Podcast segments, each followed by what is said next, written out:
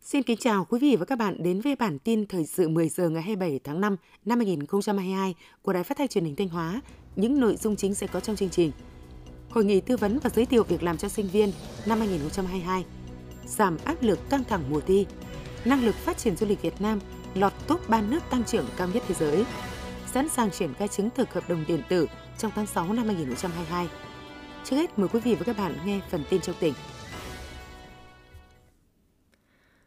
Trường Đại học Hồng Đức phối hợp với một số doanh nghiệp có nhu cầu tuyển dụng lao động trong và ngoài tỉnh và tổ chức hội nghị tư vấn và giới thiệu việc làm cho sinh viên năm 2022. Tại hội nghị, đại diện các doanh nghiệp đã giới thiệu chia sẻ nhiều thông tin về thị trường lao động trong và ngoài nước, nhu cầu tuyển dụng của các đơn vị, đồng thời tập huấn kỹ năng làm hồ sơ và trả lời phỏng vấn tuyển dụng cho các em sinh viên của trường. Hội nghị tư vấn giới thiệu việc làm được trường Đại học Hồng Đức tổ chức thường niên, thể hiện sự phối hợp giữa nhà trường với đơn vị sử dụng lao động nhằm đưa hoạt động đào tạo của nhà trường gắn với thực tiễn thị trường lao động và đáp ứng nhu cầu của xã hội. Qua chương trình này, giúp sinh viên có thêm kiến thức, kinh nghiệm, kỹ năng và sự tự tin để tiếp cận với việc làm, nâng cao cơ hội ứng tuyển thành công khi ra trường. Chỉ còn hơn nửa tháng nữa, tỉnh Thanh Hóa sẽ tổ chức kỳ thi tuyển sinh vào lớp 10 trung học phổ thông công lập. Đây là kỳ thi khó khăn nhất đối với hầu hết học sinh. Vì vậy, việc làm giảm áp lực căng thẳng cho học sinh là điều được các phụ huynh rất quan tâm. Cùng với sự quan tâm từ phía gia đình, các nhà trường cũng lên kế hoạch ôn tập giãn cách cho học sinh có thời gian nghỉ ngơi – có trường thường xuyên cử giáo viên gần gũi với học sinh để nắm bắt tâm lý, tháo gỡ những vướng mắc cho các em. Mỗi trường có một cách làm khác nhau, nhưng đều có đích chung là hướng học sinh đến suy nghĩ tích cực, giảm áp lực cho các em khi ngày thi cận kề. Đến thời điểm này, tỉnh Thanh Hóa có hơn 41.200 thí sinh nộp hồ sơ tham dự kỳ thi tuyển sinh vào lớp 10 trung học phổ thông năm 2022-2023, tăng hơn 2.600 thí sinh so với năm học trước. Điều này cho thấy áp lực của kỳ thi cũng tăng lên sự đồng hành hỗ trợ của gia đình, nhà trường sẽ giúp giảm bớt căng thẳng đối với học sinh. Bên cạnh đó, các chuyên gia giáo dục khuyến cáo nếu chủ động lên kế hoạch ôn tập, trang bị vững kiến thức cơ bản, lựa chọn nguyện vọng phù hợp với năng lực, học sinh sẽ có thể tự tin bước vào kỳ thi quan trọng này. Với vẻ đẹp nguyên sơ của thiên nhiên cùng hệ thống hang động và các khu di tích lịch sử văn hóa tâm linh, huyện Quan Hóa có nhiều điều kiện để phát triển du lịch cộng đồng – Nằm trong khu bảo tồn thiên nhiên Pù Luông, bản Hang, xã Phú Lệ là một trong những điểm du lịch cộng đồng được khai thác có hiệu quả. Trên địa bàn bản Hang hiện có trên 28 hộ đủ các điều kiện làm du lịch cộng đồng. Trung bình mỗi năm bản đón được trên 4.000 lượt khách, doanh thu hàng tỷ đồng. Với hệ thống hang động sông hồ đa dạng, Quan Hóa có điều kiện thuận lợi để phát triển các du lịch, dịch vụ, hưởng ngoạn và khám phá thiên nhiên – Năm 2019, Ủy ban dân tỉnh Thanh Hóa đã có quyết định phê duyệt đề án phát triển du lịch cộng đồng tại huyện Quan Hóa đến năm 2025, tầm nhìn đến năm 2030. Mục tiêu năm 2025, huyện Quan Hóa sẽ đón được 11.200 lượt khách, trong đó có 7.800 lượt khách du lịch quốc tế. Tốc độ tăng trưởng bình quân đạt 25,7% một năm, giải quyết việc làm cho trên 500 lao động tại địa phương, từ đó từng bước xóa đói giảm nghèo cho bà con đồng bào dân tộc thiểu số. Chào mừng những ngày lễ lớn của đất nước và kết thúc chương trình huấn luyện chiến sĩ mới năm 2022. Tối qua 26 tháng 5, tại thị xã Nghi Sơn, Sư đoàn 341 Quân khu 4 đã tổ chức chương trình giao lưu văn nghệ vang mãi khúc ca Người chiến sĩ đoàn sông Lam anh hùng.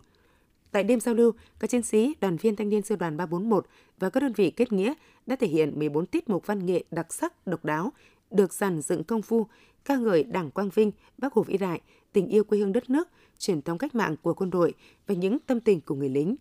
Chương trình giao lưu văn nghệ được kết thúc với các tiết mục nhảy sạp, múa làm vong và màn rước đuốc, múa lửa trại. Đêm giao lưu để lại nhiều ấn tượng sâu sắc, góp phần tuyên truyền giáo dục về truyền thống quân đội, tạo khí thế thi đua sôi nổi để cán bộ chiến sĩ sư đoàn 341 ra sức học tập, tu dưỡng, rèn luyện, phấn đấu hoàn thành xuất sắc nhiệm vụ được giao, đồng thời tăng cường tình đoàn kết quân dân giữa đơn vị và địa phương nơi đóng quân.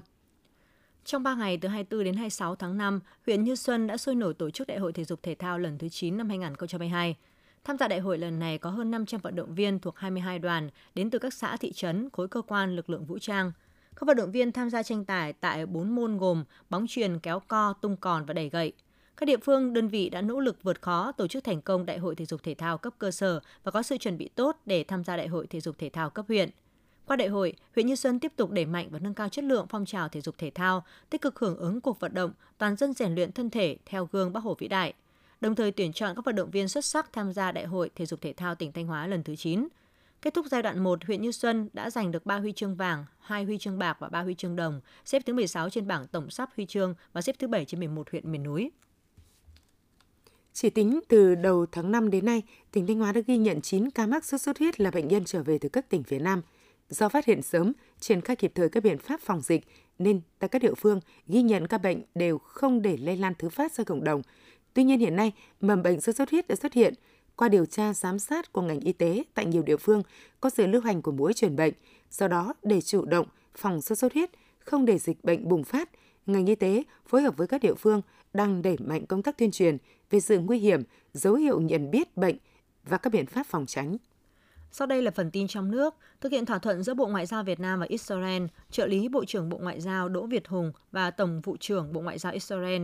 Đại sứ Alon Ba đã đồng chủ trì phiên họp tham vấn chính trị lần thứ tư giữa hai bộ ngoại giao bằng hình thức trực tuyến. Trong bối cảnh Việt Nam và Israel chuẩn bị hướng tới kỷ niệm 30 năm thiết lập quan hệ ngoại giao 1993-2023, hai bên đã trao đổi và thống nhất nhiều biện pháp cụ thể nhằm thúc đẩy hợp tác giữa hai nước, trong đó có việc tăng cường các hoạt động trao đổi đoàn và tiếp xúc trực tuyến giữa lãnh đạo cấp cao, đại diện các bộ ngành và địa phương hai nước, sớm tổ chức các cơ chế hợp tác giữa hai nước, trong đó có kỳ họp lần thứ ba Ủy ban Liên Chính phủ, đẩy mạnh hợp tác đầu tư và khoa học công nghệ, thúc đẩy đàm phán các hiệp định hợp tác quan trọng như Hiệp định Thương mại Tự do Việt Nam-Israel, Hiệp định Hợp tác Lao động, nghiên cứu mở đường bay thẳng giúp tăng cường giao lưu giữa nhân dân hai nước. Theo báo cáo mới nhất của Diễn đàn Kinh tế Thế giới, WEF, chỉ số năng lực phát triển của ngành du lịch Việt Nam năm 2021 xếp thứ 52, tăng 8 bậc so với năm 2019, nằm trong số 3 quốc gia tăng cao nhất thế giới.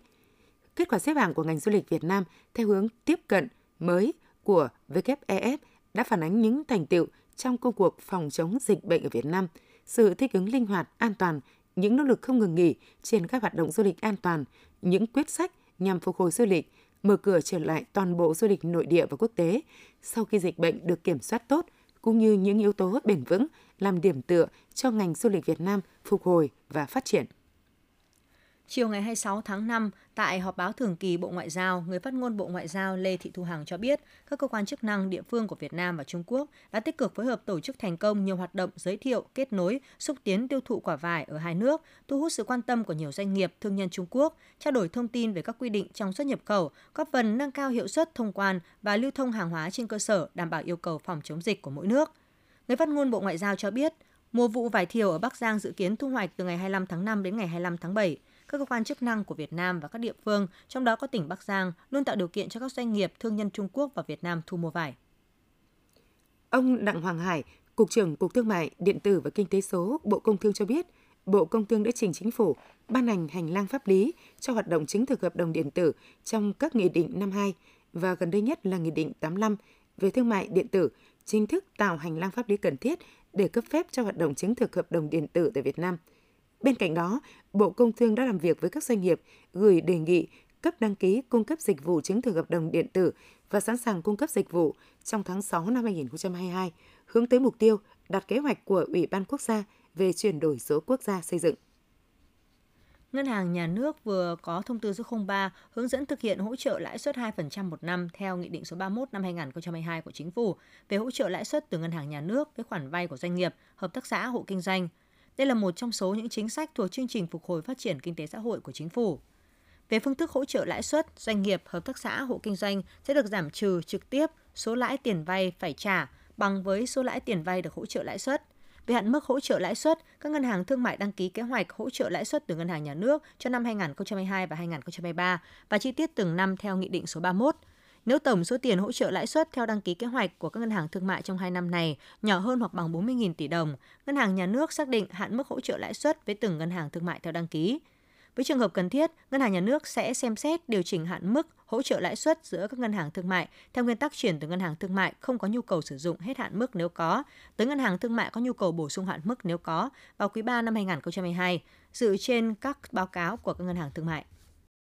Chiều 26 tháng 5, Trung tâm Thương mại Trương Định, quận Hoàng Mai, Sở Công Thương Hà Nội đã khai mạc tuần hàng trái cây nông sản các tỉnh và thành phố Hà Nội 2022.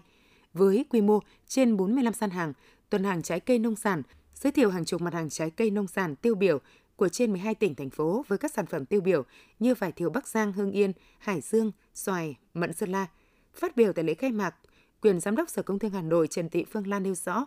thông qua tuần hàng trái cây, nông sản các tỉnh và thành phố Hà Nội 2022, doanh nghiệp, hợp tác xã sản xuất có thêm khách hàng, đầu mối tiêu thụ tại thị trường Hà Nội. Qua đó góp phần cân đối cung cầu hàng hóa, kích cầu người tiêu dùng, góp phần thúc đẩy hoạt động sản xuất kinh doanh, khôi phục kinh tế sau dịch COVID-19. Tuần hàng trái cây nông sản thành phố Hà Nội 2022 diễn ra từ ngày 26 đến 30 tháng 5. Quý vị và các bạn vừa theo dõi bản tin thời sự 10 giờ của Đài Phát thanh Truyền hình Thanh Hóa. Mời quý vị tiếp tục đón nghe bản tin thời sự 11 giờ để cập nhật những tin tức thời sự trong tỉnh.